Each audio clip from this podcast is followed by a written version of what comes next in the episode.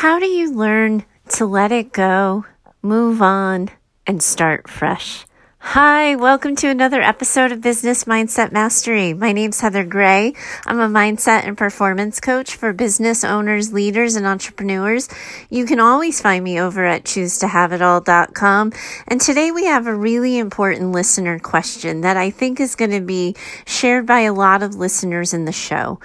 When you've been hurt, let down, disappointed, when things didn't go your way, how do you learn to move on from the crap that happened so that you can sort of pick yourself up, dust yourself off, and move on towards something new? Because holding on to those old resentments, those old hurts, and the anger that comes when life doesn't go your way only keeps you looking in the rear view mirror and makes it really hard to see a new path in front of you. So let's dive into today's question and we'll see where we go from there.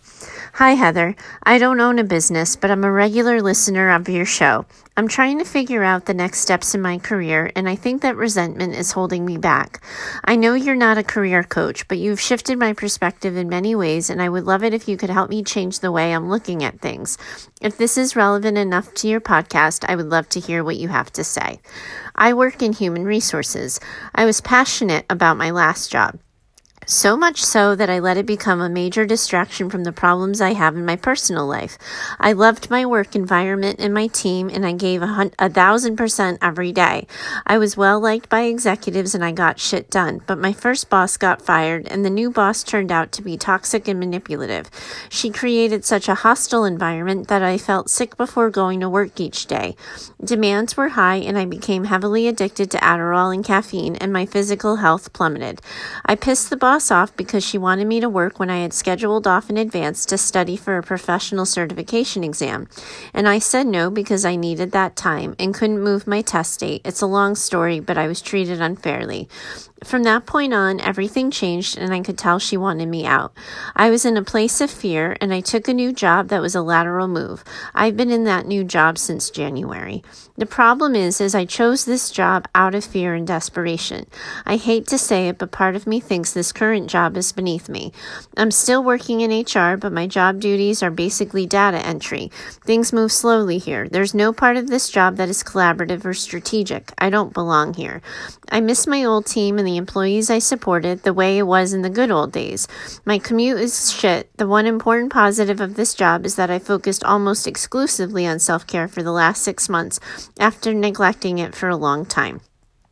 I'm ready to return to the land of living at work, and I've been interviewing for the last several months. It's been a frustrating job search, and I'm confronted with the possibility that I might be stuck here longer than I had hoped. I think I need to talk to my boss, but I need to adjust my mindset first. I also think I've carried resentment from the way I was treated in the last job into my current job. How can I let go of the resentment and move forward? First of all, I just want to thank you for such a brave letter. I, I think you've really owned your responsibility, sort of have seen where you haven't made the best choices for yourself and you've come to an understanding of why you've made those choices. And I hope that one of the things that you've already learned prior to me jumping into this story is that you don't take care of yourself when you neglect self care, right? Like you probably at some point in time thought you were doing that because you loved your job, you were super passionate about it. It was your number one priority, so you neglected the things in your personal life but then it all just got a little out of your control.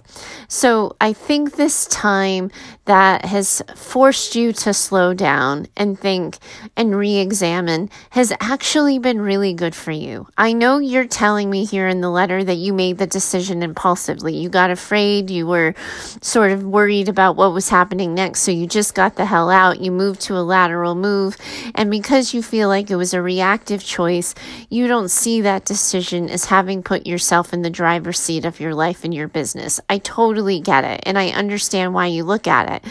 But what you were doing and the way you were doing it in that last job wasn't working. It also sounds like your boss, the new boss, wasn't ever going to let you be set up for success in it. Because a new boss who doesn't want you to take time off for professional certification isn't even thinking about the long game on her own team or on her own business. It pays bosses and managers well to get their employees professionally certified and to get them the professional development they need in the time that they need it. So the idea that the new boss kind of came and swept the environment environment clean, changed the story of your work life, and forced you to refocus, it's disheartening, it's heartbreaking, and it's so discouraging. But I also think that part of what you might have needed is that time to regroup and grieve. Maybe you haven't needed it as much as long as this current job is lasting, and maybe now you are at that point where you can refocus and start fresh. But I think that the first step of this is looking at your story of what happened. How did it go wrong? And what could you have done differently? So at the point where you're completely into your job, so much so that you're, you know, ignoring your personal life, I think that's a place to look at. The fact that, um, you know, you struggled with the Adderall and the caffeine, that's a point of contention to look at and to re examine. And then the next thing I want you to really look at is how did you lose your confidence and sense of self when this new lady came to town that suddenly you had like sort of physical symptoms to the environment that she was creating? You knew you were a rock star at your job before she came to the picture. Your last boss built you up, made you feel really strong. You loved your team. You loved that strategy piece. She gets fired. The new sort of middle manager comes in and it sounds like you quickly sort of lost faith in yourself a little bit because she didn't see you the way you saw you. Her story started to prevail. And one of the things that I would encourage you to look at is how much you are externally motivated because that might have been your vulnerability. If you only feel good about what you do, what you know, and how you serve because other people tell you that you're good at it, then you're going to sort of flounder and get lost as soon as you have a leader who doesn't take the time to praise, as soon as you have a supervisor who only wants to know that the job got done and doesn't want to compliment you on it, or as soon as you have colleagues who are so distracted by their own lives that they don't think to tell you that they appreciate you and see you around. So the first thing you want to see is how did you lose the battle with yourself so quickly? Because that actually is the resu- you know sort of the root of your resentment here is that you lost yourself you lost your way because this other person was moving through the world in a way that was in direct conflict to that i think part of what you have to do when you reshift your perspective is you have to forgive yourself you have to recognize that you didn't know what you didn't know. You did the best you could with the information you had in front of you. You weren't aware of all the things. So, given that, you made this decision. You didn't see a way out other than the lateral move. You didn't see that you would be set up for success. Any boss who clearly wants you out isn't going to stop at the first intervention, probably would have kept going. So, with the writing on the wall, you you read it and made a different choice. I think it's okay to look at this story of yourself with some self compassion and to forgive yourself. Because I think part of what's happening now is that it's harder to trust for you it's harder to believe that the next interview is going to be the job that you get. You're tempted to sort of just go and fix it all and stay there. And that might actually be an option. But the first thing you want to do is create a more empowering story for yourself of these events that you had a normal reaction to a series of abnormal events here. Your boss was abruptly fired. Somebody new came. The culture radically changed. that's a lot of adjustment. And we're not always pulled over and, uh, you know, pulled over to the side to say, hey, listen, all of this stuff is kind of new.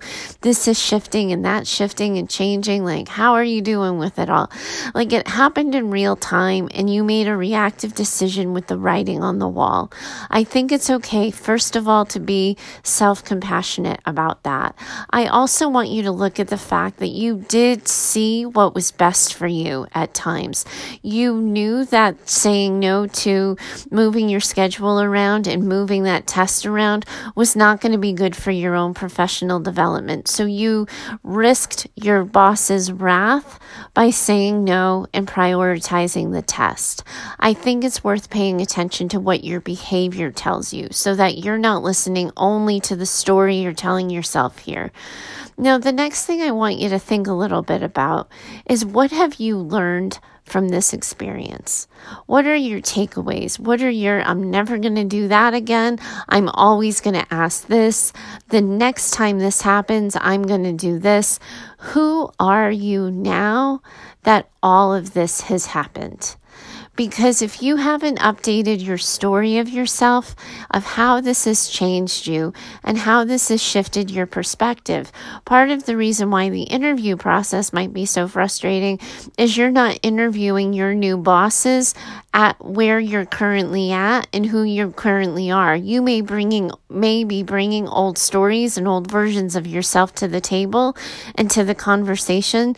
So you want to make sure that you really know what you've taken away from this. The pieces of this that you absolutely positively have to own. Be self-compassionate about it. Forgive yourself for those mistakes.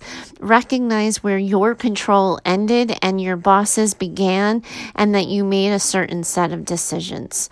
Once you do that, you can get clearer with yourself about what you really honestly want to do next. Because this thought that the interviews aren't going well, you might need to be going to work for some, you know, this place for even longer. You might have to go and talk to your boss, etc., etc. It does sound a little close to the abrupt way that you made that lateral move that you have come to regret. So I want you to slow it down. And before you go back to the well, before you go back, I want you to do a gut check here do you really want to stay with this company? Even if it's just like, I'm staying with this company until I get the next job. Do you want to invest in the conversation with the job, with the boss, with the idea that you might have to go back and say, this is what happened. I'm sorry about this. This is what I've been thinking. This is what I'd like to do. That is a lot of work for basically a business that you have lost some respect for. So before you put yourself out there, before you do that, I want to make sure it's because you are invested in staying there successfully, that you are invested in rebuilding your business, your, your work, your career in that um, professional arena. Because if somebody interviews you tomorrow and hires you tomorrow, are you going to be looking back and thinking twice? You want to make sure that you still want it because the reality is is that and I've said this on the show before too that you know one of the things that like comes to mind for me here is when I used to do relationship coaching with people and they would know that they were in a bad toxic relationship. It wasn't working out. They would know they needed to leave but they needed to get their ducks in a row first. And then every time that the you know future ex would do something they'd come in all worked up overwrought and stressed out and I'd be like wait wait wait wait wait. Like this is just a reminder of why you're leaving you might still be deciding to leave. You might quietly know that you are not going to be here for long. So every time you spend doing like mind numbing data entry, every time like you have an opinion and an ability to strategize on a level that nobody cares about or wants to hear, you are going to be able to remind yourself, this is why I'm leaving. You can take staying and turn it into a positive, empowering choice for yourself while you focus on what you need next. uh, you know you're in human resources. You know how hard it is to get a job these days. You know how it's so automated, how there's robots that just scan your CV and if they don't have the right keywords, your your CV never actually gets under the eyes of somebody. But then if you're recognizing that you're leaving, you can put all of your energy towards that job hunt. You already said it that this is mind numbing data entry. So when you're not doing mind numbing data entry, you can use the brain power that you would normally be using for strategizing for the company and strategize for yourself to figure out how to network, how to make sure that anybody who might be able to help you find the next job gets you the next job. And then the next thing I want you to focus on is when you're in these interviews and people ask you why you're job hunting.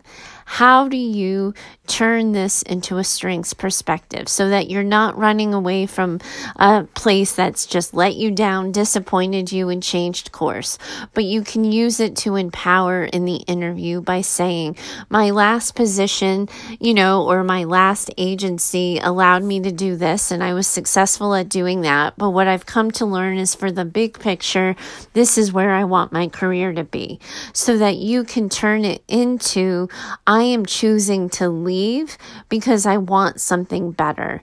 Because if you're bringing some story that you don't even know you're carrying into the interview process, that might be getting in the way of your interview.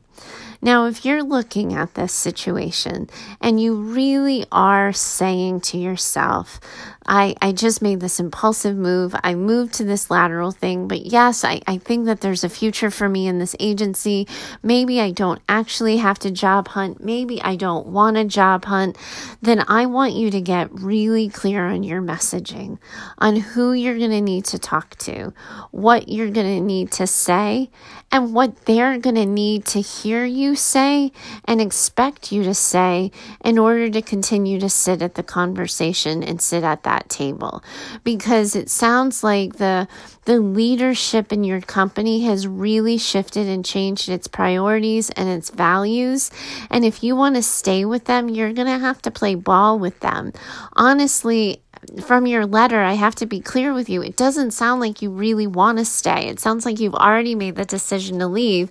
You're just scared all over again that it might not work out. I think if you can sort of forgive yourself for the parts of this that you had control of, recognize where you didn't have control, self show self-compassion for the parts of this that you just didn't know at the time.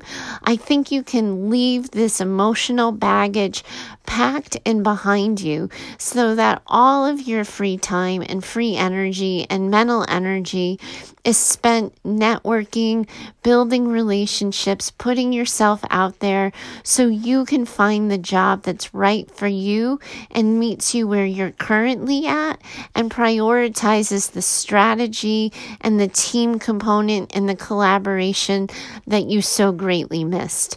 You can't go back and recreate what's already been lost. You can rebuild somewhere else, but this current leadership has been clear with you that the old way didn't work for them. You're going to be hitting a wall if you look back, if you keep paying attention to the rear view mirror. Some of this simply means coping with your current situation so that you can plan a better future. The best way you do that is by recognizing that if you're just doing data entry, you have all of this brain power, energy that you can be, you know, you can spend building yourself back up. I, I think this is a really good question here. I'm going to encourage you to, to not lose sight of self-care in the process, to make sure that that dependence on Adderall and caffeine is under control and that you don't pick a company and an environment that's going to replicate those problems problems. The workforce is changing. The expectations on people are changing. Being in HR, you know that. So you're going to be able to control the kind of environment you want to find yourself in, the fresh start you want to have.